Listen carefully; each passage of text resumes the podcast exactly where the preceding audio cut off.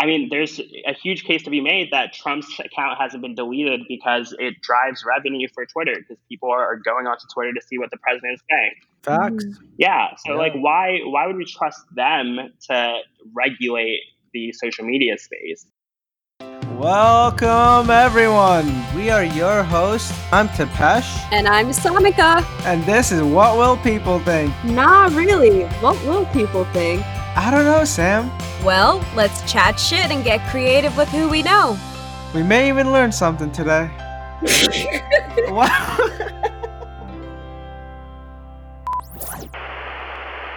If all our government and president can do is send thoughts and prayers, then it's time for victims to be the change that we need to see. People are suffering. People are dying. Entire ecosystems are collapsing. We are in the beginning of a mass extinction, and all you can talk about is money and fairy tales of eternal economic growth. How dare you! Now, say it again. Say it me. again because you're a bottom line guy. You're a businessman. Yeah, you do a lot of nice things with your money. Yes, I've known you for a long time. But you had an option. You are deciding to pay your workers whether or not that was in the pre existing policy. Right, it wasn't in the policy, but it wasn't an option. It was the right thing to do. Yo, we got some my business. You call it black power. Uh, you mad at the white man? Why destroy my business? Why destroy my truck? Why steal my computer? I'm trying to make it. Could you understand that? Can't y'all see it? I'm trying to make it.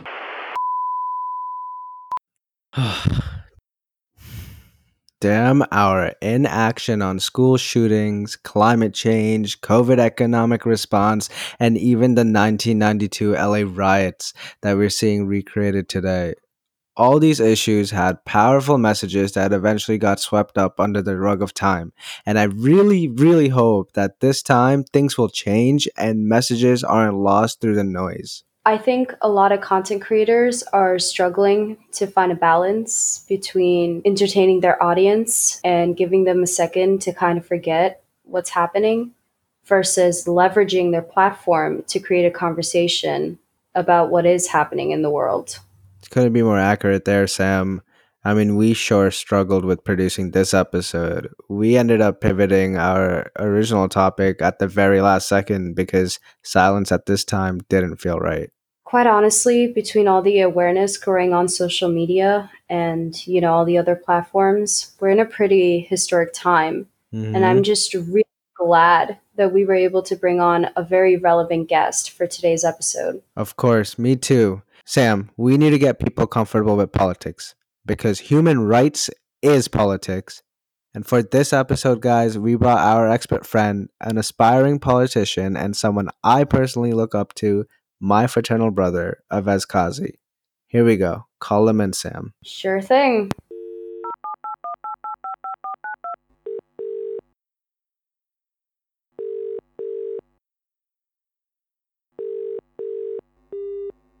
And he's connected. All right, guys, let's just get into it. There's a lot of things we're going to discuss today, and I think we should just start off with what everyone's talking about, which is politics and what everyone's hearing on the news. You know, if you guys feel like it's something you should ignore, well, congrats on having the privilege to ignore it. But if it makes you feel helpless, like would you like to learn more? Let's let's talk about it. Why does the word politics make people feel uncomfortable? Avez, thank you for being on the show today. Where have you been? You've been traveling like a lot, and last I heard you were at HP, and then in December you hit me up to try subletting your apartment to me because you were in Rush Coast, Iowa. Like, what's up, bro? Like, where you been? Oh Okay. man. So Yeah. there was some discussion about the Iowa part. Was Yeah. this because of the caucus? Oh yeah, I was there for the caucuses for sure. Um, yeah. So my life just recently has been very like laissez-faire in terms of like what I, I'm doing. I think this is something that people should should take into consideration. Like, uh, I, I hope this doesn't sound lame, but there's like a whole stigma in our country that you need to do life a specific way. That you need to go to high school, go to college, graduate, get your degree, and go work for the rest of your life. Keep your head down, go on vacation for 14 days a year, um, and then eventually that's your whole life. I don't believe that. I think you should live a little more freely. I did that. I worked at HP for two years. I was miserable. I hated every day. Um, I hope my former employer doesn't hear that because maybe one day I'll want a job back. But I think you should live a little freely. So you're right. In December, it was a crazy experience. I was super interested in politics, and I decided to run for office in 2019 while I was still working at HP, um, which was just the most difficult thing to do because I was already working 40 hours a week, and then I did another 40 hours campaigning um, on top of that. But it was also wow. liberating. What's funny is after college, it's hard to like interact with people, or it's hard to meet new people, um, and that can be daunting for a lot of people. Um, but I found that like once I jumped into political space and getting more involved locally, it was so easy to get back into that atmosphere. So I felt like I was back in college. Um, and that was really cool. And I think people don't understand that. Like a lot of people after college are like looking for that sense of community. And I really think politics could be that for people because it brings people together, it gets people talking about issues and things like that. But at the same time, it gave me more like courage to follow my dreams. Um, so one day, like after doing all this activist work, I got a call from the Bernie campaign, mm-hmm. and they were just like, "Hey, we want you to start working in Iowa next week." And I had at that time, I had one full time job. I had I was working also part time at New Jersey Working Families, which is a political organization, and I had to like quit both jobs in a week. I had to sublet my apartment or get rid of it in a week, and then I had to drive across the country. And I was terrified. It was the most bizarre experience in the world but I was just like, I'm miserable here. I need to get out of here. Let's hit the road. And then it was just the most incredible experience. I went all over the place. I went to Vermont first. Then I went to Iowa to start working. Um, after Iowa, we went to Nevada, California with a campaign. After California, it was Michigan, Michigan to Ohio, no, Michigan to Chicago, Chicago to Ohio, and then back home. So I've just been crisscrossing the country most unbelievable thing in the world. But if there's a lesson here, it's seriously like follow your dreams. You have one life. You're never going to get it back unless, you know, you might get reincarnated, but you're not going to remember this life. I think you should go out and experience everything. And, and I just hope more people take that lifestyle into consideration. And I could tell that's coming from the heart because I mean, you got to see so many different perspectives and you took that leap that everyone is afraid of t- doing and you were able to break out of your shell and pursue like your passion which is politics and getting involved with you know the campaign that you wanted to is like something we all in a in a way want to do is support people that can drive the beliefs and drive those big actions uh, that we want to see in this world. And being a part of it definitely like almost brings that sense of humbleness a sense of like okay i'm doing my part as mm-hmm. best as I can. And you're surrounded by people with even different ideas, even if they're on the same campaign as you. I'm sure you met people that have different type of opinions on certain things. You know, not everyone's going to agree with every single thing. Um, and it's definitely like you grow a lot from that. And I'm really happy to hear that you did that. And I'm sure like, you know, there's so yeah. many stories you can talk about with that. That's oh, great. Yeah. And it translates well to anything. Like it, it doesn't necessarily have to be in like the political space, right? Like you should follow your dreams in any direction they take you. Whether you're like aspiring to be a rapper, like I don't know if you guys watch the show Dave on Hulu. Oh uh, yeah, with uh, Lil Dicky. yeah, yeah, yes. super funny.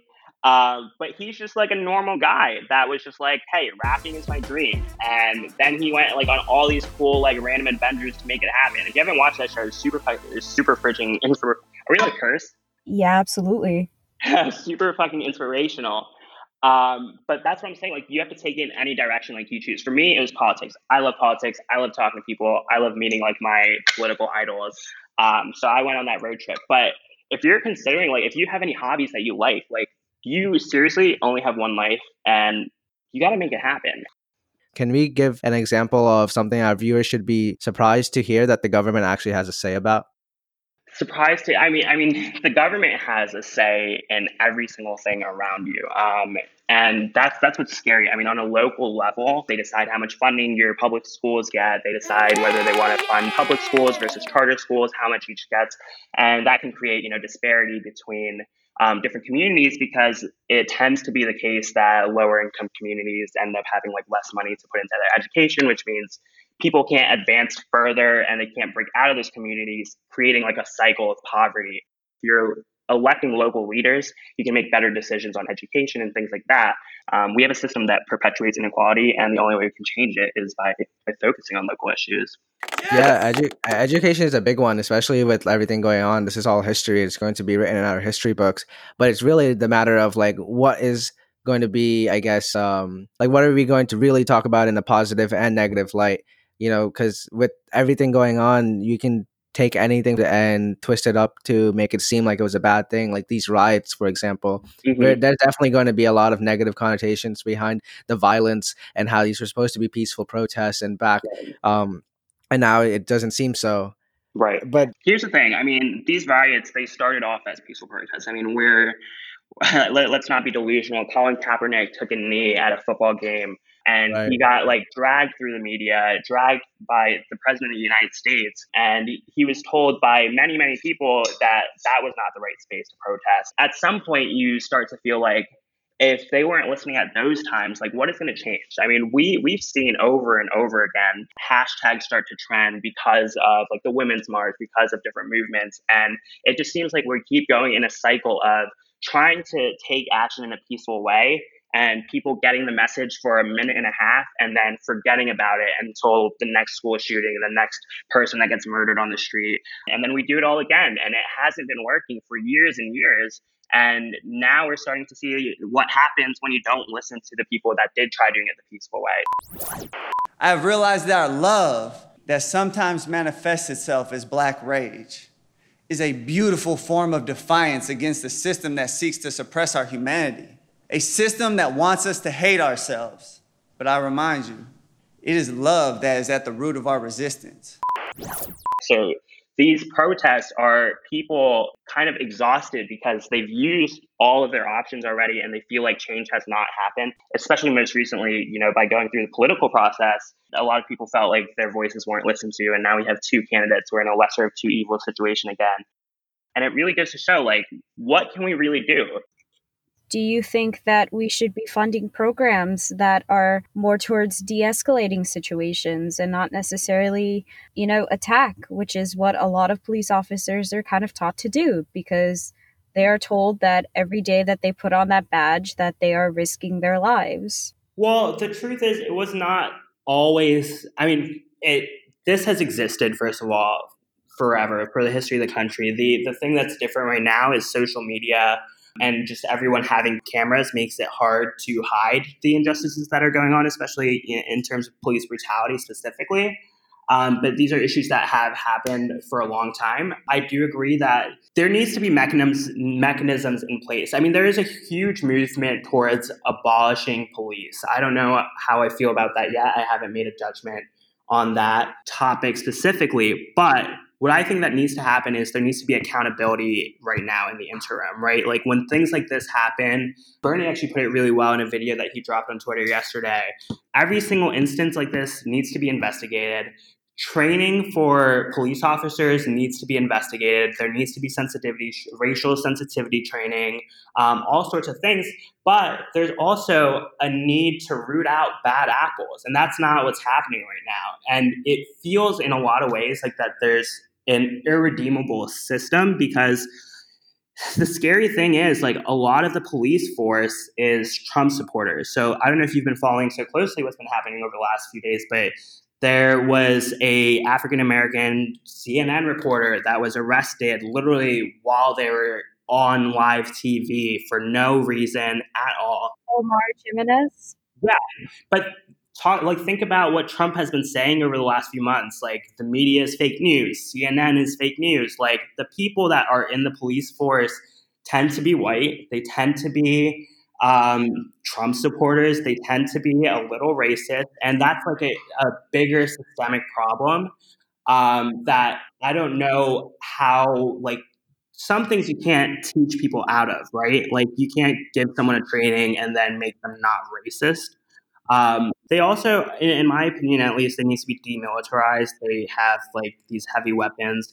Another thing is, you know, they say, um, I think it's part the, the community of I, am not a police officer so i don't know from firsthand experience but a lot of people are saying that police is police go in with the mentality of it's better to be judged by 12 than carried out by 6 which essentially means better to protect yourself. And you know if any if there's any like hint of potentially being harmed it's better for you to take violent action against that person and be judged by a court of law than to be carried out in a casket. And so what that implies is at any sign of like potential danger, police are going to use nonviolent force. I, they're going to use violent force. And that goes against, you know, their own creed, which is to serve and protect here in New York, at least. Um, and it, it just it shows that there are so many sweeping issues that it feels like it has to be more than just you know, re-education programs. I think you're right, Supesh. I think vetting is going to be important. I think um, just making sure there's more diversity in the police force, incentives for for people who wouldn't consider going into um, um, that that career choice. Because I feel like there's a certain type of people that like to be police officers as well people that may have like been bullied or you know suffered emotional trauma as a kid and they want that power complex that's an element of it for sure. Are you guys familiar with the stanford prison experiment? No. It's a logical experiment that was conducted a while back and I, the, the the gist of it is they had a bunch of like volunteers um, or just people that were participating in the study. And let's say there was eight of them four of them they would put uh, they were assigned to be like the officers or the enforcers, and four of them, you know, were considered the criminals. Um, and they all knew that they were in a study and that the people weren't actually like criminals, um, even though that these these people were taking on these fictitious roles. The people that were assigned to be the enforcers or you know the police in in a case um, they ended up getting out of hand and they ended up you know imposing like really violent, you know, punishment to these people that were supposed to be the criminals, even though they weren't actually criminals. So it's that power complex that really it changes a person. And if you feel superior to someone, it's going to make you act in a different way, and that's that's a problem in the police force right now because a lot of these police officers, first of all, they're not being held accountable the man that killed George Floyd um, was only arrested yesterday after like days of protests. So like they have this power complex and they're going to abuse it. Um, and so there needs to be a lot more done than just you know like some training programs for sure. Let's talk about protesting versus voting. What mm-hmm. would you say brings the real change? I think it has to be a combination of both. Uh, one of the most transformational times in our country's history was 1920s, 1930s, around the Great Depression. Um, a lot of people credit FDR for, you know, ushering in a New Deal era that, that took us, yeah, yeah, um, and it, it, took out inequality in a, in a large way because things were very disproportionate at that time. It didn't make it completely a level playing field, but it definitely made things better people always credit that to FDR as if like FDR was just waving a pen and getting these things signed. But it was a combination of FDR's leadership and the rise of unions and the rise of labor movements. And people don't really talk about that. So the truth is, like, these things need to work in tandem. I, protests are really good because they energize the public space. They get more people aware of what's going on and they turn politics into less of a, a stigmatized topic and it enables discussion. And then that enables you to elect leaders that will actually move the ball forward and put forward legislation. And it also needs, enables you to put pressure um, on your elected officials. So it really has to happen in tandem for anything transformational to happen, in my opinion. But we're not getting a socialist. We're getting Biden potentially. Yeah. Why yeah. should we vote for Biden? Um, that's a great question. I, I haven't entirely made up my mind on that space yet. Um, I, I don't think, first of all, if anyone tells you that you have to vote in a specific way because, you know, the same greater of two evils argument, that's not how democracy works. You know, it's your vote, it's your voice, and you should feel, you should never feel ashamed to express your vote at all because that is the only way that we can make change is our vote. Um, that being said, there is an immense amount of pressure to the progressive movement to go up and back Biden. And there is a case to be made for that. And that is that the conditions that we are living in are more of a dictatorship um, right now than uh, ever before. Trump seems to be going towards authoritarian presidency. And if he does get reelected, then things are only going to get worse because he will have had the approval of the American people and a mandate to continue his behavior. And the behavior that he has been, you know, contributing to right now is appointing Bill Barr, attorney general that has no regard for the law, that just dropped charges on Michael Flynn, who was um, investigated as part of the Mueller investigation. And that's something that like shouldn't be the case. The Department of Justice is supposed to be independent from the president, and the president can't order the Department of Justice to drop an investigation on his ally. That's authoritarianism, and that's the direction we're going in. So, my argument for supporting Biden would be we don't want an authoritarian in the White House.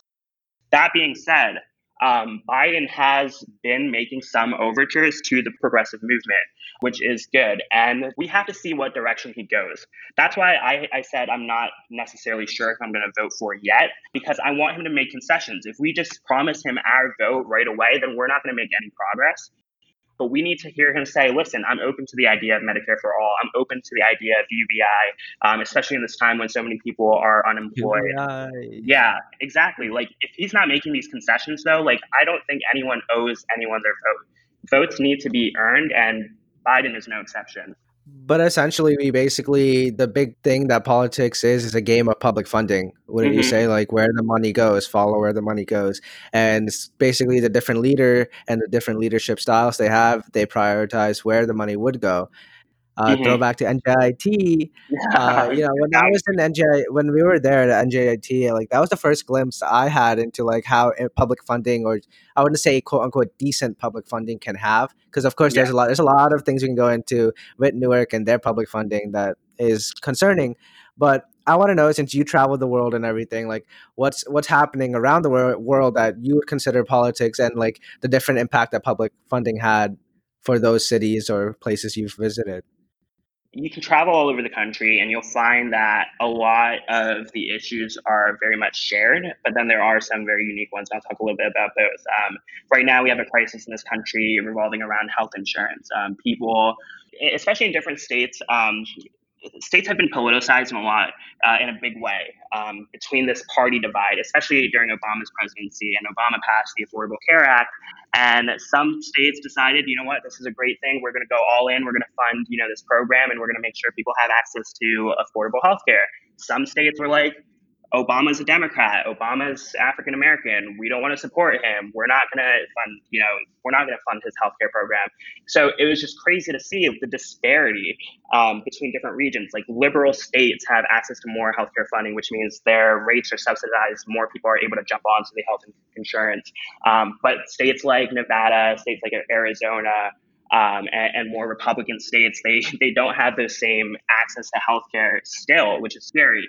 Um, so that's something that, that is widely influential and shows how partisan politics can affect people's lives on a granular level. Um, the other thing that is being perpetuated right now is wealth inequality. Um, and pretty much what we're seeing is all of the new wealth in this country is going straight to the top. So it's, and, and that ends up being New Jersey, New York, California, Texas, Chicago, like the cities, the urban cities. That's where all the wealth is going to. So then you go to like rural areas like Nevada. Uh, I keep mentioning Nevada because that's where I spent you know a lot of time in Iowa as well, and they they don't have you know a similar infrastructure to enable people to you know get to get to that wealth. You know they don't mm-hmm. have any systems that will kind of help them get out of poverty. Um, and that's a result of you know just wealth being distributed to just like three or four hotspots in major urban places, and that also creates a divide because now people in rural America are angry at coastal America, um, which creates this you know us versus them type thing. But the real issue is the government. It's not you know the people in the Midwest versus the people on the coast. It's it's all the people you know versus in, inequality perpetuated by government policy something that I wanted to talk to you guys about, and I am sure you guys have questions about um, on that topic. But like, what is it that like young people, uh, and I am one of them, but I, I, feel like I've been disconnected because I just hopped into a different world um, where my life is hyper focused on politics. But I want to know like what's engaging to young people. Like, what are people seeing right now in politics that might like actually captivate them? Do you guys have any idea? I mean, I think that like these celebrities and people that you know are known for like sports too, like they're speaking out about certain things, and it just gets people more involved. then again, you can argue that it's kind of like what is a post going to do for the injustice happening and stuff. But mm-hmm. it's I guess more about spreading the message, spreading uh, I guess like spreading it in a way that's relatable for people our age. And a lot of people like really quite frankly only found out of this about this because people are posting it on their stories or a celebrity they're following is like talking about it very intensely. So then they feel some sort of compassion because they're like oh this person i look up to you know mm. is talking about this. It matters to them. Maybe it should matter to me. Right right right. Yeah I that makes that. sense. Um, i think when cardi b um, you know first endorsed bernie there was mm-hmm. a lot of hype behind it I think yeah. uh, she's always been pretty vocal about social injustice. Uh, even now, she's speaking up about what's happening. I think it really does help. I think hearing it from people that have that type of influence definitely makes people feel like, you know, oh, if this person cares about it, maybe I should too. Uh, mm. Taylor Swift also recently said something. She actually tweeted something. Oh, I am very well aware. I'm a huge Taylor Swift fan. If you hadn't known, um, oh, but oh, yeah. I, I also, love how you're brave enough to say that on a podcast. oh I say that. I the whole fraternity knows, especially my of course. But uh, yeah, yeah, I'm so open about my love for Taylor Swift, for Camp Rock, for all the Disney classics. I am a child at heart, and I think we all are. Um, but did you guys see Cardi B's video yesterday that she tweeted, um, where mm-hmm. she kind of just went off talking about the uh, the riots? So I just want to give my POV. Seeing people looting and going extremely outraged, you know, it makes me feel like yes, finally, finally, motherfuckers is gonna hear us now, yeah. And um, as much as people is so against it, at this point, I feel like I'm not against it, even though it, it, it do scare me and I don't want anybody to get hurt. But it's just, it's really frustrating. I don't want to make everything political, but it is what it is. It's by voting. And when I say voting, I'm not only talking about the president. I, I think those things are so cool, and I, I hope more of it happens. But it shows like you can get engaged in like very creative ways, right? Everyone has their own unique talents, and I think what what is important, and I think what like could happen is finding a way to just like incorporate politics into culture. And I think that's when things get, you know, really yeah. exciting. Yeah. I feel like a lot of people think like to be involved with politics, you need to do like the tedious stuff. Like you need to run for office, you need to like knock on doors, you need to like call people, be super annoying, donate. And like there's all these like little scary things that like are barriers. But like we can really make this our own. We're a whole new generation and we should start thinking creatively, like using our own strengths. Like that means like if you're a web designer, like if you, well, also like the, the thing that you guys are doing right now, like you guys are definitely very articulate and knowledgeable and you guys put together a podcast and that's a good way to communicate in a way that you're comfortable with. And I think that's what we need to get to. Like we shouldn't think of politics as like the norms and the way that they have been like the last few years. We should start thinking we need to reshape politics and make it more translatable to our generation by just focusing on what we're good at and how we speak our own language. Yeah, no, I agree. So, just uh, to circle back to what you were saying earlier about how you went to all these different places, um, mm-hmm. one of the places that you mentioned that definitely piqued my interest personally is when you said you went to Michigan. Um, so, the way the campaign worked was really interesting. You typically will get a random call. First of all, it was a pretty stressful campaign. So, not everyone would get redeployed. You get hired in one state and then you're kind of like fingers crossed maybe after this election is over they'll rehire me. So there were a lot of times that I didn't get rehired, but when I did get rehired, they put you in a specific location and you kind of just focus on that district and then you hopefully get our candidate to win in that district. So Michigan, I was um, I was set up in Kalamazoo County, um, in Kalamazoo, which uh, was a really interesting place. I was actually organizing on a college campus, and that was the coolest experience in the world. I actually um, planned a music festival with a bunch of local artists. Support so, your local artists. Yeah. so Michigan was an interesting story because we got the call to go there about six days before the election in Michigan. And we were in California, me and the people that I was traveling with. So we had wow. to drive all the way across the country to get there Saturday night, we started working on Sunday. The election was on Tuesday. So we had three days in Michigan to get Bernie elected in that county. And what we did, me and my my crew, we ended up Tapesh, you know me pretty well. You know I love doing events. Right. We got some local people on campus together, some young people with good energy, and we were just like, hey, how can we do something exciting and different that brings people into, process, into the process in a different way? And we ended up coming around to the idea of hosting like some music, some local artists. We put out some feelers on campus, um, tried to see how many artists, local artists we could find in three days. And the demand, like people were so excited that we ended up being able to have artists recruited to play music all day long in the middle of campus at Western Michigan University. And then the coolest thing is, like, we did this all in three days no approval from like campus facilities, no approval from like any institutional like support. And we just like got drums and like speakers and guitars and like all these instruments and we planted them in the middle of campus and made so much noise that like the the administrators of some of the buildings had to come down and they try to pull the plug on us in the middle of like our day of action to to get people excited to vote and that was just the most extraordinary experience in the world. But it, it really goes to show that like in three days you can really do a lot. But the sh- the the the crappy part was that apparently Biden ended up winning every county in Michigan, which I personally don't believe because we talked to thousands and thousands of people, and I had not heard a single person say that they wanted to vote for Biden. But then again, I was on a college campus, so young people tend to skew towards Bernie.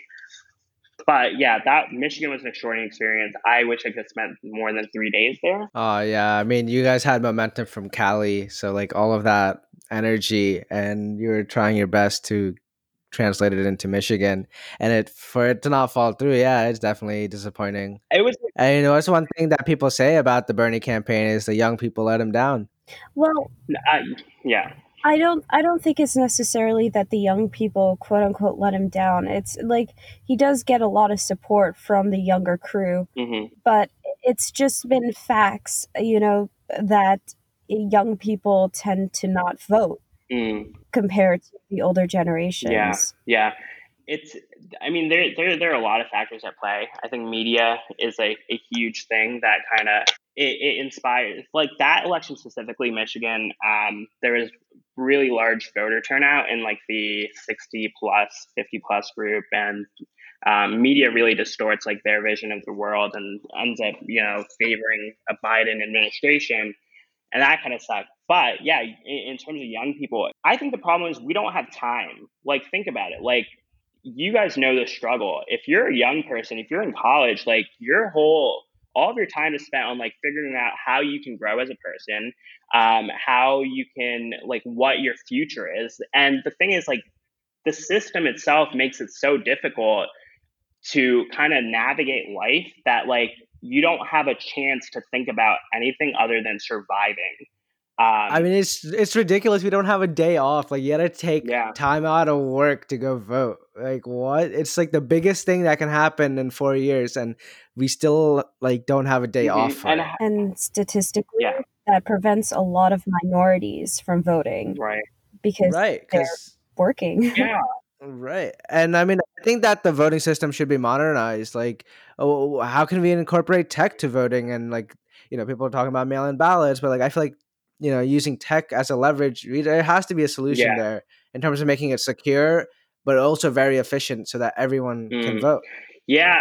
And get their votes to matter. The crazy thing is though and it, and it sucks and it's like really dystopian is like a system like that a system with technology replacing like mail-in ballots like the government is set up in a way where like they want to make it as difficult as possible for people to vote and that doesn't seem to be changing anytime soon and that's like that's why these protests are so important because you know what we're feeling right now is like a lack of democracy um, and a lack of fairness. Because the truth is like if they wanted to like any of these big fucking tech companies could come in and be like we can make a super encrypted election thing that you just you know you go online on Tuesday. Everyone can do it at the same time and you can vote. And they could even go a step further. They could put like a video for every candidate there. So, like, when you're voting, you can watch it right there. And that could be a real democracy where people can make an educated, an educated vote. But that's just, I mean, Trump has specifically like said this on Twitter that mail in ballots, which is not as easy as online voting, which is so much more difficult than online voting because a lot of people don't check their mail. He says that mail in ballots are anti democratic because they make it too easy for people to vote. And that's the stupidest thing I've ever heard because our goal in a perfect democracy should, should make it easier to vote. And that that's where that's where like standing up and protesting, you know, really is going to be important because the elected officials on both sides, um, they don't want to make voting easier. And Trump actually said that if they switched to mail-in ballots, that the Republican Party would no longer exist. What does that mean? That means that people don't support the Republican Party. And if you give people a choice, they're not going to vote for Republicans. And Trump has blatantly said this. Um, so their goal yeah. is going to try to, suppress this as much as possible. And I mean, and, the whole idea right now why mail-in ballots are huge is because of the pandemic we're in, and it would yeah. be just overall more safe to have mail-in ballots. Uh, it, it's like it's ridiculous. Yeah. I feel like what Trump is trying to do here, he's trying to avoid getting kicked out, and it's just like, yeah, like you said, the the power of everyone's opinion is just right now just between the peoples, and it's not getting out there. Yeah, and seriously, in Texas, the Supreme Court just said that it is not within the rights of citizens to get a mail-in ballot, even during a pandemic, even though that their lives are in risk if they vote in person. So voting in Texas is going to be in person during a pandemic, and that is unbelievable. And it's because they have a fully Republican Supreme Court there in Texas, and that's another reason why a lot of these Supreme Court seats in Texas are elected. So if you had elected a Democrat, um, or not even just a Democrat, because I don't think party labels really mean anything. Um, if you elected someone progressive, then you could have more de- democracy. And that goes back to why elections are so important because they really have such a widespread impact. And the scary thing is, and I keep saying a lot of scary things, is the people in power want to keep the system the same way. And they're going to make it harder for us to vote for new people that want to change it. Um, so it kind of creates this paradox where, like, you want to put people in to change the system, but democracy is so flawed that it's so easy to rig an election against a candidate that's going to change the system and it makes it very impossible to make change and that's the one reason i can give everyone to vote for biden yeah. is because the president does have a say on their cabinet and does have a say on who is uh, part of the supreme court mm. we need to vote trump out so where do you stand on that um, curiosity are you ready to support Biden on like right away, or are you still waiting on concessions? I am waiting to see if he will offer more, mm-hmm. but practically speaking, I'm going to say that he probably won't. Mm-hmm. And at the end of the day, I am thinking of it as something where I could vote third party. That's always mm-hmm. an option. But really, mm-hmm. where is my vote going? Is it really benefiting anyone if I did do that. Um, mm-hmm. Um, you know, it goes down to what happened between, you know, Hillary and Trump. A lot of people voted for Jill Stein. Right. Because she because um, she shared a lot of the same ideology as Bernie. And right. at the end, it hurt our chances of winning back the White House. Right, right. That does make a lot of sense. Um, but I mean, what I would say on that though is I, I do agree Biden is the better of the two evils, but there's something scary about normalcy. There's like think about eight years of Obama, right? Like we got into a position where people were comfortable and people like turned turned off the news. They like stopped paying attention because they just had complete faith in Obama and what that led to is, first of all, little accountability on the government, right? The Obama administration conducted so many drone strikes. They continued the wars in Iraq and Afghanistan. They um, they started. They actually built the detention centers that are on the borders that Trump is now, you know, using to to lock up illegal, you know, immigrants. Yeah, and but nobody. Was, do you think it's too soon to talk about his legacy? I mean I think right now what we could talk about is the importance of transparency throughout, and not just when voting is. That's kind of what you're getting into here. Well, I think the importance in understanding the evils on both sides, right? Like there is something about the Obama administration, first of all, that like it, it wasn't bringing the change that people had hoped for. And what that led to is people becoming disengaged in the process because Obama was shouting out hope and change left and right and promising big things, talking about healthcare for all people early on in his career and people thought of him as like our savior. And also just being the first you know african american president he really held a lot of symbolism in the african american community. And people were counting on him to tackle issues like police brutality tackle issues like system, systemic racism. And also like we have to understand that obama's first term his first two years he had a super majority in the senate he had a super majority in the house of representatives i don't know if a lot of people know what that means but that means pretty much anything that Obama wanted to get passed into law, he had the people to do it. So he could have passed, you know, structural, you know, systemic, you know, cr- a crime bill that would have helped out the African American community a lot more the one thing that he ended up doing was bailing out Wall Street at the expense of taxpayers. So a giant, you know, redistribution of wealth from working people to the wealthiest people in the country. So why I'm mentioning is that that is because you know we think that was a great administration. A lot of people hold Obama up to like a high regard, but the truth is like we never made progress when he promised progress, and people who voted for him decided that their vote didn't make a difference. They realized like we tried hope and change. We like we gave him our vote. Like more people came out in that election. That was historic turnout.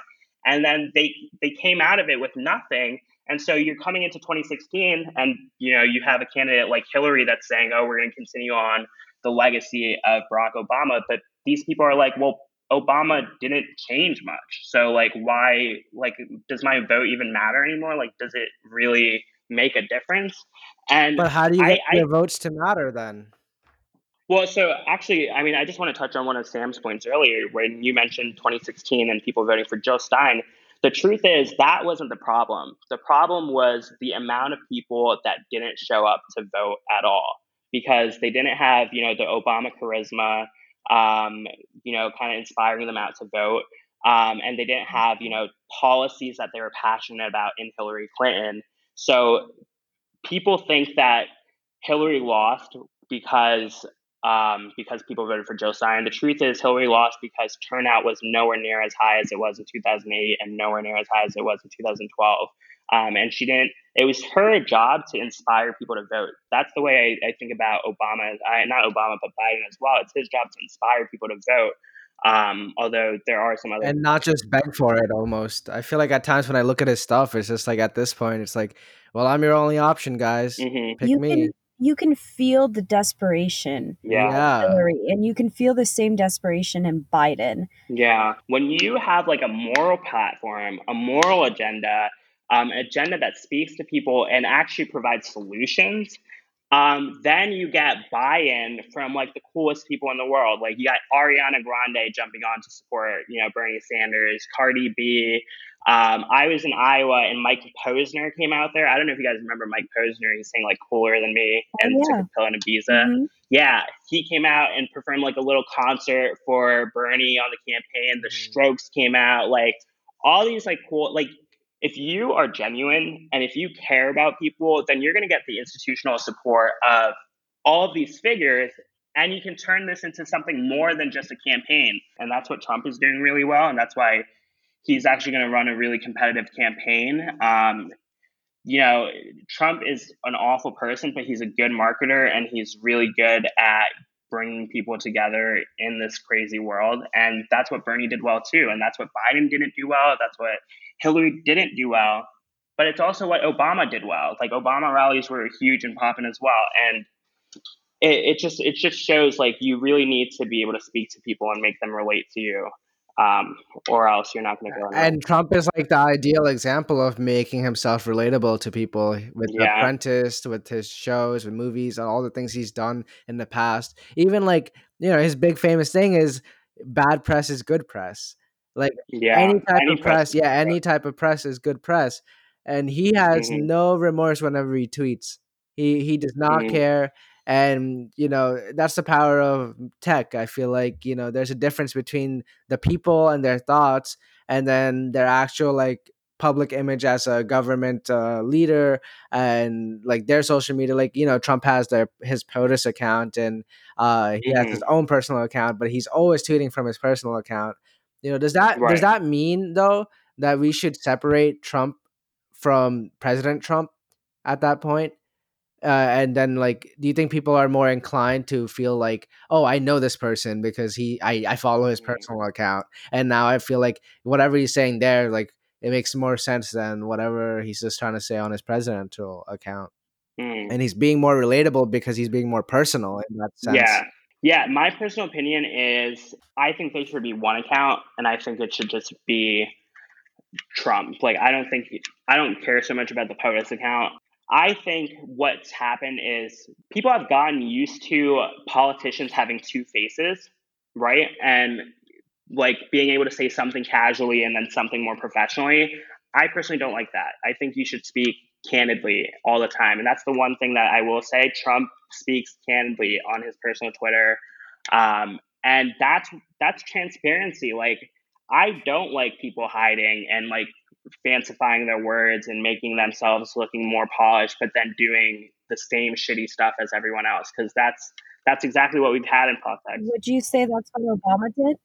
I would say that's what Obama did. I would say that's what George Bush did. I would say that's what Bill Clinton did. I would say that's what every like charismatic leader um, in like the past few decades have done.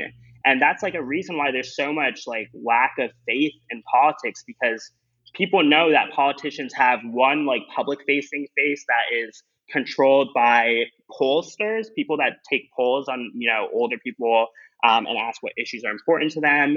Um, their their thoughts are crafted by strategists, and it's very unnatural. That's why someone like Bernie and someone like Trump comes off as so appealing because you can tell that they're not following like what pollsters are saying. They're not following what strategists are saying. They're being natural, and that's the kind of transparency that like we've been lacking in politics for such a long time. And how can you trust someone as your elected official when you don't know whether they're speaking to you in a you know cordial way and just trying to be overly professional or if they're being genuine with you? Like you can't trust someone when you don't know who they are. So i personally think there shouldn't be like i don't care about trump's twitter trump should express himself i honestly like knowing what he's thinking because it gives me an idea of like what he's planning on doing and i want to know what to expect um, if he were hiding it, then I would be terrified. I would be living my life like not knowing whether to expect. Like what?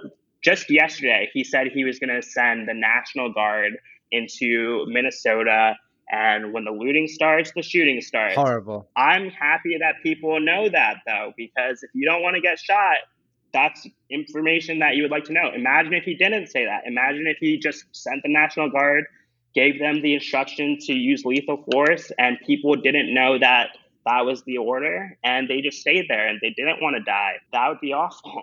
but then what's your opinion on this new bill asking for the fact checks of tweets like is do you think that's hurting the first amendment I think that's giving a lot of power to corporations, specifically Twitter and Facebook. Like, how can we trust them? What is their motive? Profit. Like, they're not the arbitrators of truth. Um, there's no way that that's going to gonna go down in a way that's productive to the the masses, um, and it's going to be gamed for corporate profit. Think about it. Trump is doing great things for Twitter, great things for social media in general. Social media has never been more relevant, and I mean, there's a huge case to be made that Trump's account hasn't been deleted because it drives revenue for Twitter because people are going onto Twitter to see what the president is saying. facts Yeah. So Yeah. like why why would we trust them to regulate the social media space? It, But I, I think it wouldn't- was important for them to flag it as, uh, you know, a violent, inciting tweet. You know, if you put things like you're a leader of a country, and if you talk in a way that inspires hate and inspires violence, yeah. and even uh, like, uh, you know, instills fear within all your followers and like your your citizens of America, like right. it is important to kind of flag that down and just kind of say like, look, well, he might be your leader, but this is a tweet that's insensitive. Well, And- so what if the roles were reversed? Now, what if it was like a local, you know, progressive group that was trying to put together a protest, and Twitter was like, "Oh, this could get violent, so I'm going to shut this down." And now you limit the capacity to organize um, on any level. Like that's where it could get. Like I think these things are like the first step to, you know, allowing censorship on social media and look at how that worked on mainstream media, right? Everything that's on the news is, you know, filtered by CNN, uh, who filters it through its, you know, donors and its uh, the people that you know spend on ads there. And what you get is like a media that doesn't that tells the truth with like a political spin. And now what we're talking about is like starting that rabbit hole with social media. The one good thing about social media is there's no there's no like ad companies like it's all genuine. Like people can express themselves freely, but once you start allowing a corporation to regulate that, then their their shareholders are going to get involved too and they're going to start to quash down on protests and they're going to start like look at China, look at like Saudi Arabia, like it's happening in other countries. The more power you give to these corporations, like the more they're going to exploit it.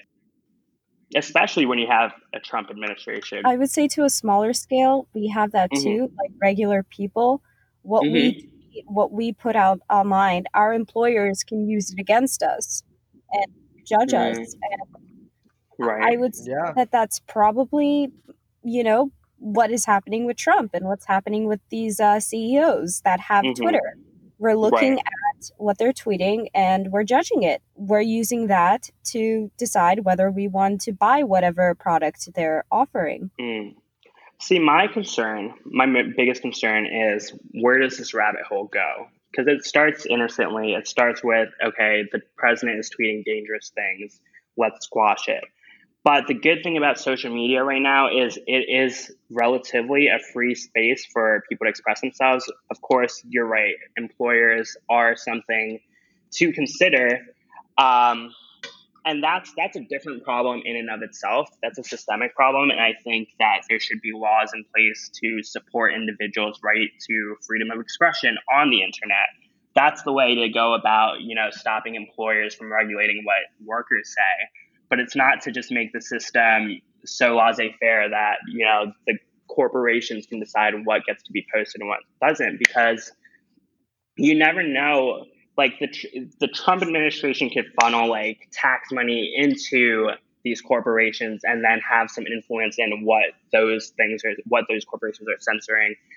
I mean, it just starts a rabbit hole. I do agree that there is a problem with freedom of expression and employers. Like, it's not just social media. Like, if you say something offensive in the workplace too, you're also going to get reprimanded. And that is just a violation of your First Amendment right to express yourself. Um, and that should be solved on itself. But I don't think by limiting rights on social media, that's going to really help.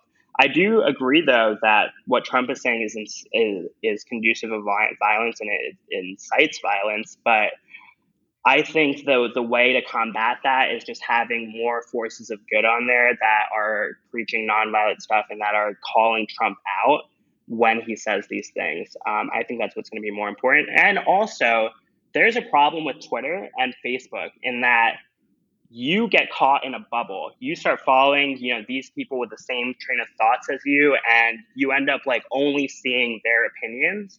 And then you think the world is only one way, and you never get an insight. You never even like get a glimpse of the other side. So Yeah. one thing that could be done um, in terms of regulating tech, uh, tech is at least diversifying like what people see in some way um, by you know allowing kind of other opinions to filter in. I think that could really change things um, because a lot of people like, especially if you're on the right and you're angry, you're always going to find like news and content that will stimulate your anger and make you more angry, and that will validate your own opinion. Um, but if we started seeing like fact checks um, in terms of like people who really analyze these things, normal people, not companies, like responding to a lie and like making that available for people who haven't followed that person. You know, does that kind of make sense? Like, Yeah. we need to show alternate opinions. Like, kind of like an can't just, like, inverted recommendation where you get to see other Yeah. things. not always of course like there should be a balance but like at least letting that filter in because so many people are stuck in a bubble um, where they don't see any other opinion, uh, opinions outside of their own There are countless times where Trump has tweeted something, and just even a basic Google search will show that, you know, what Trump said was either historically incorrect or Mhm. just plain wrong. And I think in that sense, a fact check is necessary because Yeah. there's a lot of people that take what Trump says not just as an opinion, Mm. but as an actual fact. And Mhm. actually, now that you mention it, Sam, uh, it's not just people in America; it's people outside of the United States, and it's just it's a public image that, as a president, you got to withhold. And if you're inaccurate, it kind of makes everyone else look bad, or this whole country look like. Then what is going on? Right. But let's hope like people can moderate that too, right? Because like there there is a community on Twitter, there is a community on Facebook, and there are people that, you know, object to what you say and that are knowledgeable and that have the facts. I think the people can should be able to handle it and they should, their stuff should be promoted promoted a little more. But I think, you know, sacrificing that power and giving it straight to the corporations is a little scary. Um, because I don't know if you've been like seeing what's going on in the world, but corporate like our our country is turning into an oligarchy. Um, Bernie says this a lot, where and what an oligarchy is is when a few corporations own the entire you know economy. Like the whole media space is run by five companies, I think, like Disney, um, Comcast, uh, AT and T. Like did you guys even did you guys know AT&T owns like a large portion of the media, a telephone company? Like all these random things like are becoming monopolies that is scary. And, and like look at Amazon, right? Like Yeah. Amazon has like put so many brick and mortar stores out of business, so many like uh, small mom and pop shops out of business. We're getting to a place where corporations just have so so much power and it's really really scary because their incentive legally is always to maximize shareholder profits. That's what the law requires. A company is required to maximize shareholder profits. That's their objective.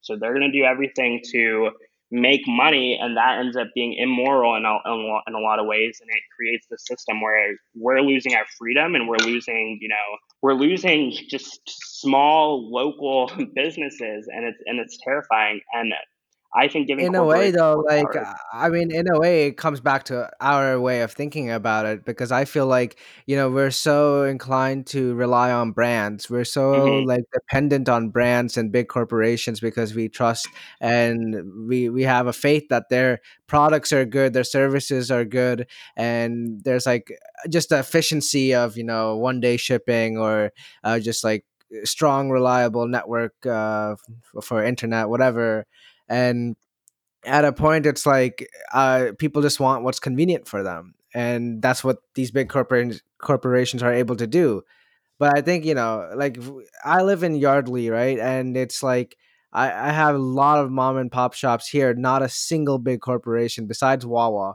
there's one wawa Mhm. And you know Right. i i- it's really it's a different atmosphere here and uh, you can see the appreciation people have for the owners of these small shops like coffee and uh whatever food stuff it's like everyone knows each other here and i- it's a different atmosphere and i feel like that can only come from people that really know how it is to own a small business or uh, know people that struggle through these uh through like owning one or you right. know But the thing is, like, it's it's more than even just small businesses. Like, I think the best way to like depict this is by talking about Amazon, right?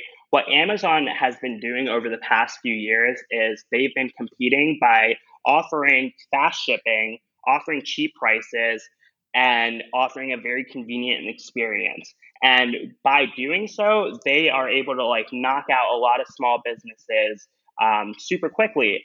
And now what happens after that happens, right? Like say like they're successful at like knocking out a lot of the small businesses, now they can become the sole competitor in terms of you know providing products to people the only person on the market that's doing this because they've completely obliterated all their comp- uh, all their competition at that point they have complete control over pricing they have complete control over um, the experience you get and they have no incentive to do it in a convenient way. They have more incentive to you know raise their prices because there's no more competition. They start low. They start at a place where they make things easier.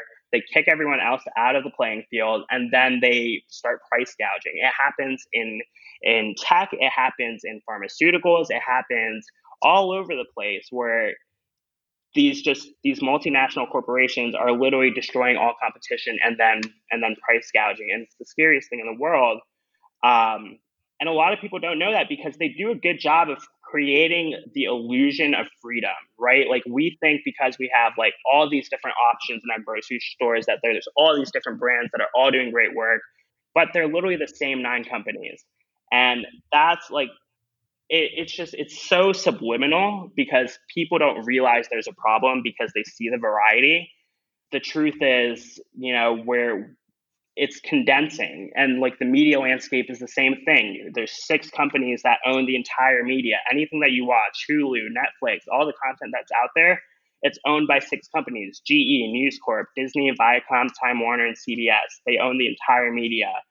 And you would think that like there are so many different people in the mix, but it comes down to like those six companies. And that's that's just the scariest thing in the world. Like, first of all, who knows who's more powerful right now? Are corporations more powerful or is the government? I personally think corporations are more powerful. Yeah, hundred percent. Yeah. And they they just they can control the levers. They're the ones who are donating to politicians. They're the ones who write the laws and um, people need to see that. People need to wake up to that and and they're realize- shaping the way we consume and process like goods and services. But we haven't know? gotten to the end game. Like they're gonna always try to maximize profit, and it's gonna get scary. Like when Yeah. everything is owned by like one or two companies. Right now, there's still at least like a handful of companies. But if it's just one or two companies, then they can just they they own the market and they can do whatever they want. They have the ultimate freedom. And Um, Amazon's the scariest one, I feel. Yeah. They're just so horizontal with all their services, like from Amazon Clean to the Amazon Web Services. It's just like they want to capitalize on Yeah. every single industry and they're doing it. They're not just saying they want to do it, they're able to do it. yeah, it's crazy. They're against these other big companies like Google Cloud Services and um it's just like I don't know, they're driving a lot of industries uh, to the corners. Yeah, it's yeah. like unstoppable. It's funny though because ca- the mantra of capitalism is we want variety, we want healthy competition to drive down prices, but like where look at where we're at. Where did capital capitalism lead us to?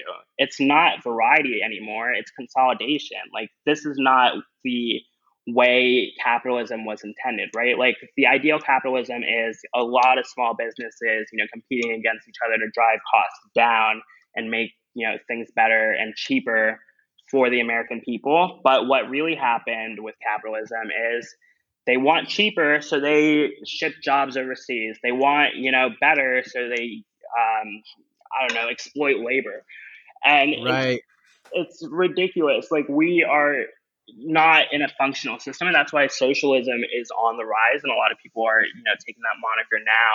Um, but like literally, capitalism's not working. It's doing the opposite of its intended effects, and that's that's really scary and damaging to a lot of people. And the other thing right now is with COVID specifically, small businesses are getting wiped out left and right, and the government is not helping them. Six trillion dollars um, was released by the government. Um, I think more than that at this point, actually, to so quote unquote help the American people. 500 billion went to the American people directly in the $1,200 checks that you may have received. Um, a lot of people didn't even get that. And in the I didn't get that. yeah. Also, the expanded unemployment benefits were part of that $500 billion. So that's what they gave to working people directly. They gave over $6 trillion straight to corporations. But the thing is, they gave it to the big corporations, not the small businesses.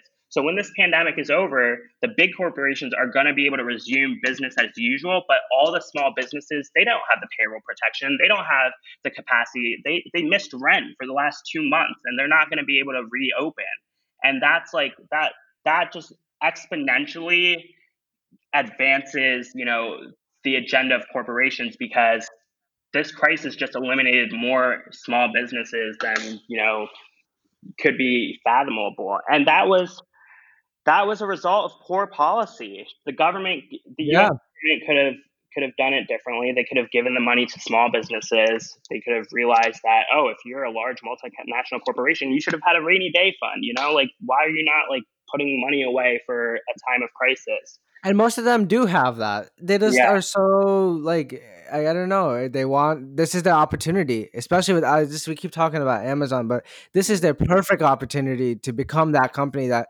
controls everything, and, And we- that's what they're doing.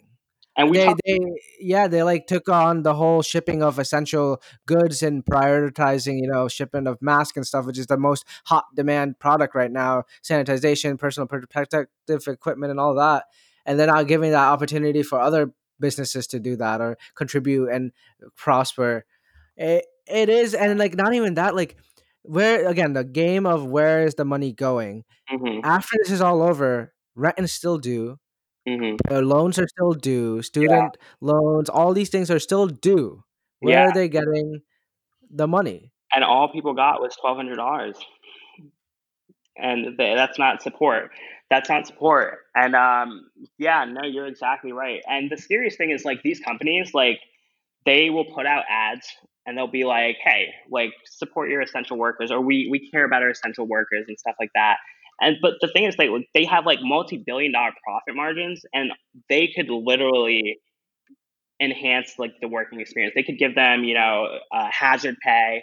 They can give them paid sick leave. Like they can make the experience better for their workers, but instead they decide to like blow their money on ads and stuff, um, which is crazy. And the thing is, like, where is this money going? Uh, I guess that, that was the question. And the funny thing is, like, there were some sunset rules like on the on this funding, especially like with the COVID funding um, that went to corporations, saying like you can't buy back stocks for like X amount of time. You have to keep people on payroll for X amount of time. Literally, all the corporations are going to do is they're going to uh, they're going to abide by that for the allotted time, and then as soon as that like sunset period ends, they're going to go back to buying back shares to inflate their to artificially inflate their their stock value. So shoot the I mean, Trump's big thing is the stock market. He wants money pumped into the stock market. So that's kind of helping Trump's agenda. It also helps the company. And then they're going to lay people off. They're not going to keep the jobs that the government paid them to keep. They don't care about people, they care about profit. Um, and that's what people need to understand. Corporations are corrupt, and the government is also corrupt. A lot of what you're saying right now, if not all of it, is like, you know, super Bernie. Yeah. Um, would you say he was a big influence in you getting into politics? Yeah, yeah. Bernie is one of the biggest influences in me getting involved. Um, I think for me, What are your other influences? For me, it was personal like involvement. Like I, my first time getting involved really in politics was um, it was so silly and so goofy. I really liked AOC. I think she's kind of cute, Yes. and I was AOC also tweets. Um, Yeah. Would you say, like, you know, that there are politicians that actually tweet and then there's ones that do not? Like, I do not believe for a second that Biden is actually tweeting the things that he is saying on his account. Biden has a comms team. He has like he has strategists, he has pollsters, and everything he tweets is like perfectly like scripted towards what the polls say and what his strategists say. And it comes off. Hmm. Right? Whereas AOC is speaking as a person. What I love about AOC is she was just like you and me. She was a waitress. She went to college, did her four years. Her father passed away, which you know it must have been a, a hard time for her. And then she had to she had to um, stop like her own personal growth, you know, journey and support her family by becoming a waitress. Um, and that's like the most real thing in the world. Like that's relatable. That's like the experience that maybe you and I have, and you know the people in our generation have. Um, and you can tell that like she cares about people, that she's you know rooted in like you know a genuine hope for change. Like that's what inspired her. She had to work so hard to get to where she is. Um, like it's impossible. She, I don't know how familiar are you with her race. Do you guys follow it along? With her race? Like when she ran for Congress in 2018. Oh yeah, I mean AOC is. Um, I'm correct me if I'm wrong, but I'm pretty sure she is the youngest uh, congresswoman. Yeah. Um, Yeah, but the the more, more crazy thing is she unseated the third most influential Democrat in the Congress. Yeah, and she did it by literally knocking on doors. Her shoes are in a museum because they're so worn down from how much like door knocking she did. Like she went and did the work of talking to people, understanding their concerns, and then articulating it in a genuine way. And she does that to this day. And that's why like her tweets are so genuine because she actually talks to people every day and she gets the perspective that's needed to really to really you know speak for people. I think her goal right now is to be a voice for our generation um, and for like working people and she does a good job because she stays close to her roots. She has every like possibility to live a bougie life right now. Her salary is like $192000 that's the congressional salary something like that 170 i think like she could like shut out the working world and go into like a very privileged life and you know do what every other politician does but she doesn't. Like she's been going around delivering food during the covid crisis wearing a mask. Like she's been organizing in new york to help her people.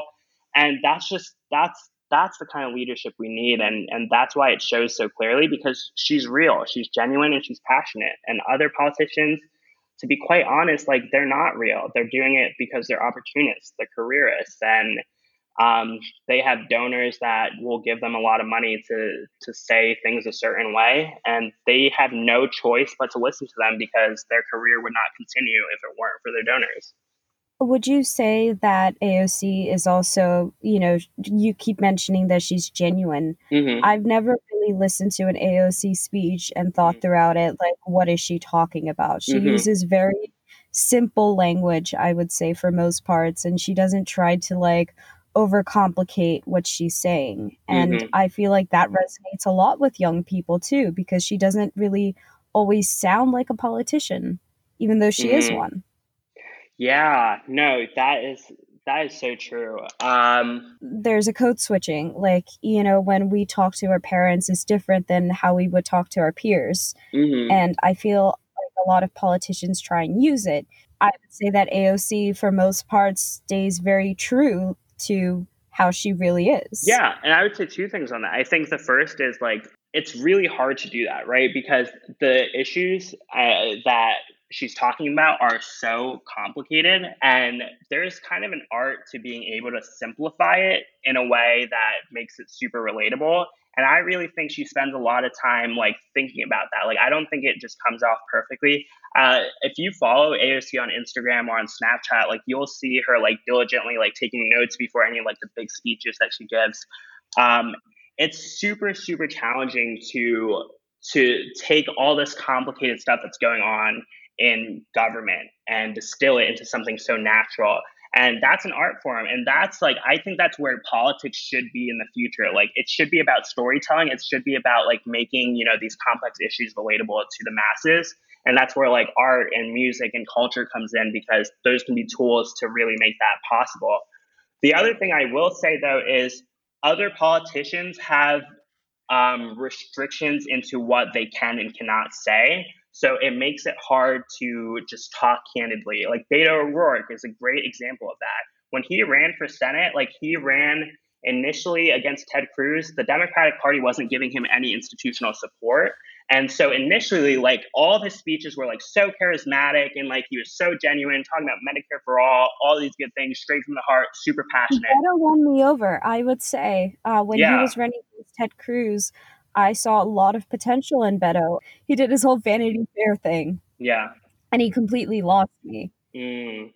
I think what lost like a lot of people too was there was a point where people started believing Beto would be able to take Ted Cruz on, right? Like not not like people like me and you, but like people like corporations and like the institutional powers. They they don't invest in races that are going to be a loss. So in the beginning, Beto was a lost cause because Ted Cruz is you know popular, and there was eh, and Texas is super Republican, so there wasn't a lot of potential. So Beto was able to run a campaign that was grassroots funded and say whatever you want. But at some point, people realized he had a potential to win, and then big donors started putting money in his pockets.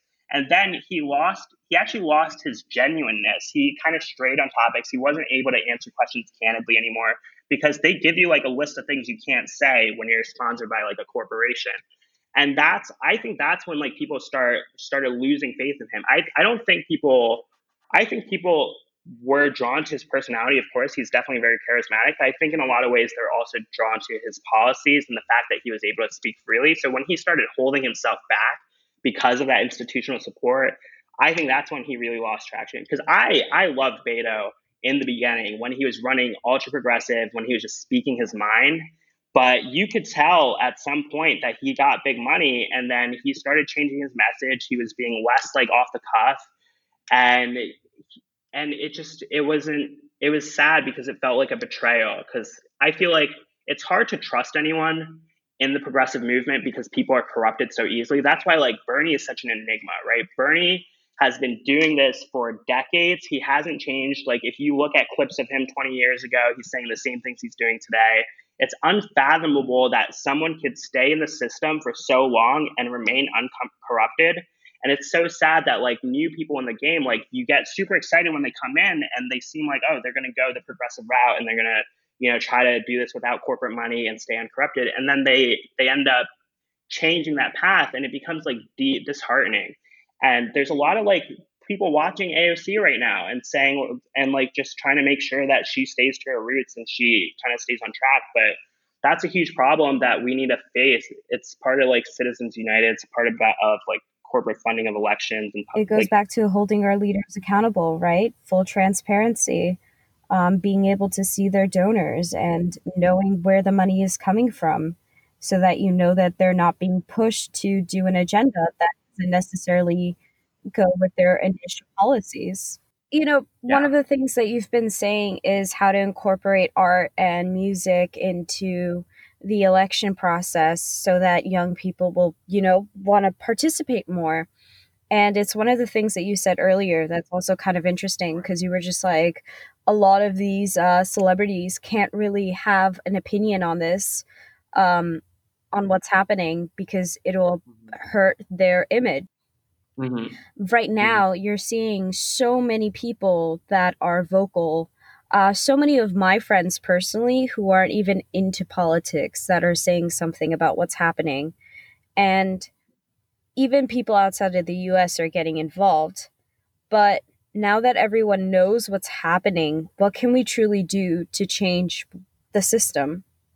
I think it's all about conversations having conversations just generally. And that's why I talk a lot about incorporating art and incorporating music because I think art, music, and just other forms of expression create a safe space for people to have conversation. I personally, I don't know the struggles of the African American community. And the only way I can learn that is if I talk to people that have been affected from it. And there aren't a lot of spaces where we can have those conversations. You might find it, you know, on a college campus setting, that space exists. You know, you're always meeting new people on college. But outside of college, you know, there aren't spaces for you to meet new people and hear different perspectives. And I think that's what we need to do. First of all, incorporating politics into your art, right? Like creating a story in the way that you are able to express yourself by like depicting, you know, some of these issues through art. That's a good way to bring people together and start a conversation. And, you know, I really think that's where we need to get to. If we can have a conversation about injustice and inequality without, you know, feeling ashamed to talk about it and without feeling ashamed to share our political views, that's when we'll really make progress. And that's just not happening. Um, how many times have you tried talking to your friends about politics and how awkward does it get and how quickly does it get that awkward if they don't share your opinion? And that's where I see that intersectionality between art and music and just any other medium of expressing yourself, I really think it needs to be employed to bring people together to have that conversation because that's when you're going to start holding elected officials accountable. You have to know what they're doing first. And in order to do that, you need to have conversations with people that are affected by policies that exist. If you're protesting right now, just a PSA, please be careful, cover your head. Um, that not only protects your identity, but keeps you safe uh, Hong Kong is using like these spray bottles with baking soda and water solution, and that would like neutralize the effects of any tear gas. Don't wear makeup. Um, it may look funky, but wear goggles to cover your eyes. Uh, consider a helmet to protect your head.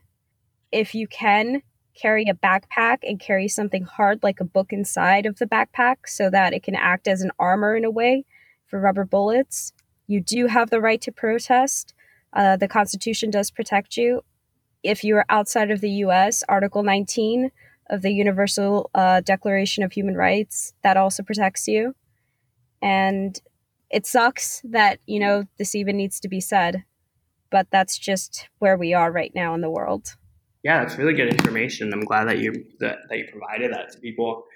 Um, and I also think if you are healthy and able bodied, um, now is definitely a good time to get your voice heard because what's happening all over the country is really scary and it's going to take people coming together to put a spotlight on it. And it's working so far. Like everyone, even like non political people that um, I'm friends with on like social media, everyone's been talking about the protests. And it really shows that, you know, nonviolent, you know, peaceful protest is effective and it gets a conversation going. And we wouldn't be talking about police brutality today if it weren't for these protests. So I'm really, I'm really happy about that. But these people who are posting on social media, please show out on November, vote. Yeah. Um, that is a huge key part in all of this is to have a leader who actually gives a damn, who is willing to make change. And I know that we don't really see it a lot in the candidates that we currently have, but I feel with pressure, we can change a lot of things. And that's clearly being demonstrated with these protests that are happening right now. Absolutely. Absolutely. You said about how, you know, pursue whatever dream that you have. Could you just really briefly tell us about your journey from getting your parents' approval for even being into politics the way that you are? Yeah. Um, the truth is, there was no approval. Um, I, I, I think a lot of you know people with our same background have this struggle um, of you know parents kind of imposing their vision onto you. And the truth is, like, I succumbed to it. You know, my parents' vision was me go to high school, college, graduate, get a full time job. And that's exactly what I did. I worked at HP for two years, um, I worked at Panasonic for a year. Um, and I did exactly what they said. And the truth is, like, it just didn't make me happy and it didn't make me fulfilled, uh, feel fulfilled. So, um, to be honest, like, I, I've been a rebel for a while and I, I've never been so attached to my family. And sometimes that's what it takes. Like it's hard for them to accept you speaking out, especially if you're talking about like getting involved in politics. Like it's scary for foreigners because I think a lot of, um, at least my family is Muslim. You know, we lived through 9/11 in this country, so there's a lot of fear not just fear, but like a need for assimilation. We spend so much effort trying to fit in, not ruffle any feathers, not offend anyone. Um, so the idea of me speaking out and saying something about the way like this country is run is the most terrifying thing that my parents could ever fathom. Um, so I actually, my way of doing this was I kind of fulfilled their objective for me, which was getting that you know corporate job, and then I was able to just have a little more freedom to do what I wanted on the side. But I really think that like I wasted some years. Like I wish I had gotten involved early, and I think it just takes courage. Like your parents, especially if you're from our background, aren't going to support you right off the bat. But what I will say is when I ran for office um, in 2019, and when my parents started seeing like videos of me, like if you Google my name right now, there are like so many hits. So the one thing that our culture and our culture is like super cool is when you can create like buzz and when you can create like you know something to talk about within you know family there's a lot of gossip in our culture so when my parents started to see me on the news they got really excited because they could share videos of me to their family and that's when they got like they completely dropped any like fear and they became overwhelmingly supportive because it was kind of fodder for them. It it gave them something to like be proud of. Um, and then I lost that election, and then it completely went away. So the truth is, like, you're never really going to please your your parents, and I think a lot of people are focused a lot on pleasing your parents. I think that's a really hard balance to find, but I think it's really important to just do things for yourself and let your parents come around to it when they do come around to it because if you follow your dreams and if you work hard, even when your parents are yelling at you and your parents are giving you a hard time, when they when you succeed, like they're gonna come around and they're gonna be like, oh, like I wish I was there the whole time, and they're gonna try to repent. That's exactly what happened in my case. They just don't understand. It's a very different dynamic than you know they're used to. Um, and especially a lot of, like I said, a lot of you know immigrants are coming in from a state of fear, and you know after 9/11 made it really hard for people to accept like speaking up. My recommendation is just do it, and they'll come around. Um, but you have to live your life. You can't you can't spend your entire life like trying to live out your parents' dream. You're your own individual person. I think that's a hard message for a lot of people to hear, but it's really important. Yeah, I wish I had learned it earlier. I wish I never spent two years in corporate in the corporate world, and um, I think I could have been in a different place right now um, if that weren't the case. But everyone has their own journey, and they come to it in their own ways. So just make sure you're being true to yourself. Well, Avez, it's that time, everyone. Thanks for all the knowledge you dropped on us today. Best of luck with your career, man, and I know you're going to kill it. You always have. The floor is yours now. Feel free to say anything you'd like. Thank you so much, Pat. It was such a pleasure talking to you. And Sam, I we've never formally met, but it was also just a, a pleasure to talk to you. And I'm, I'm really glad that we were able to have this discussion. Keep the hope, keep the optimism. There will be a brighter day if we come together. And um, yeah, it's gonna be a great future. We just need to work at it. Thanks again. Bye. Talk to you soon. Well, what a conversation, am I right? I would say, um, I would definitely vote for him. yeah, I think the messages we all discussed need to stand against time, though, and we can only hope that we do our best to contribute to the movement, contribute to everything that's going on in history right now, and be there for the people. Well, Sam, episode three in the books. I hope we were able to break some of the stigmas you guys may have had with politics. Hope that we were able to motivate you in some form or fashion to get involved. Go out there and make your vote and your voice matter. Uh, just really quickly before we end this episode, I just wanted to urge everyone that is listening right now to go out and vote. And please vote for Bernie. I know that sounds really confusing because he did technically suspend his campaign, but all that really means is that he's not actively campaigning. Uh, the voting system, I would say, is so goddamn rigged. And it's so complicated too that it's easier to just tell people to, hey, go vote for Biden because we know he's going to win and we know that there's going to be a lot of elbow grease that's going to be needed to try and make Biden look good. And because of this, so many Bernie supporters will just tell you to go and vote for Biden.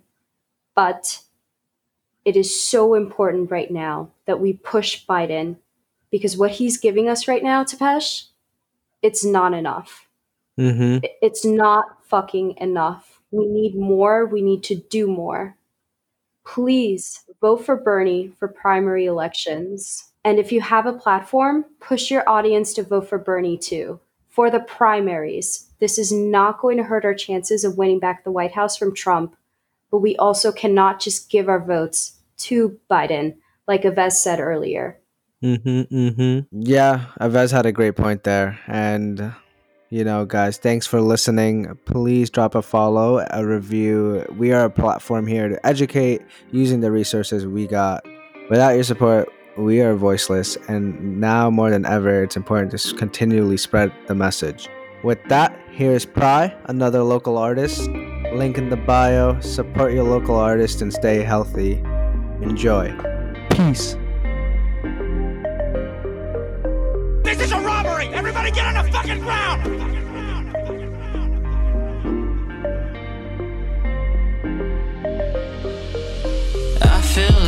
Been a grip. What you seen and how you been? Yeah, I'm good, I'm not like them.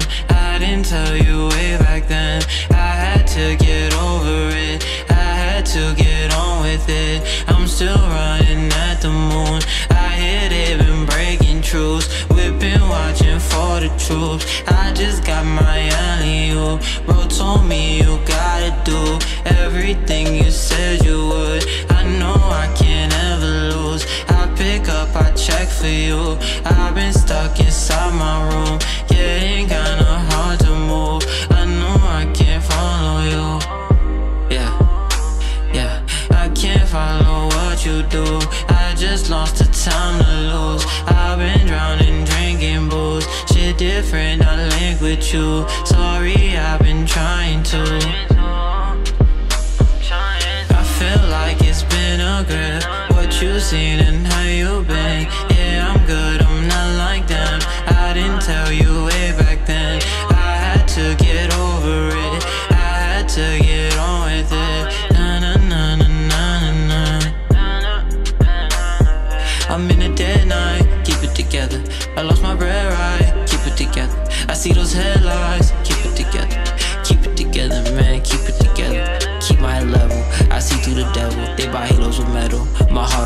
You can tell I've been stressing. Who sleeps in your question? She told me I'm extra. I look like no kidding. Who better than this? Get you wetter than this. I've been tumbling and dipping and losing religion. And I tell you I'm different. And lately I'm tripping. I practice my diction. I can't wait for commitment. You either here or you isn't. Grow and take friction. No pan pandering chickens. I don't cluck. Get no fucks given. I tell the truth. Then they might miss it. Told me fly a kite. So I line to the sky with it. Some things never change. I'm still hungry. I want everything. It's bright.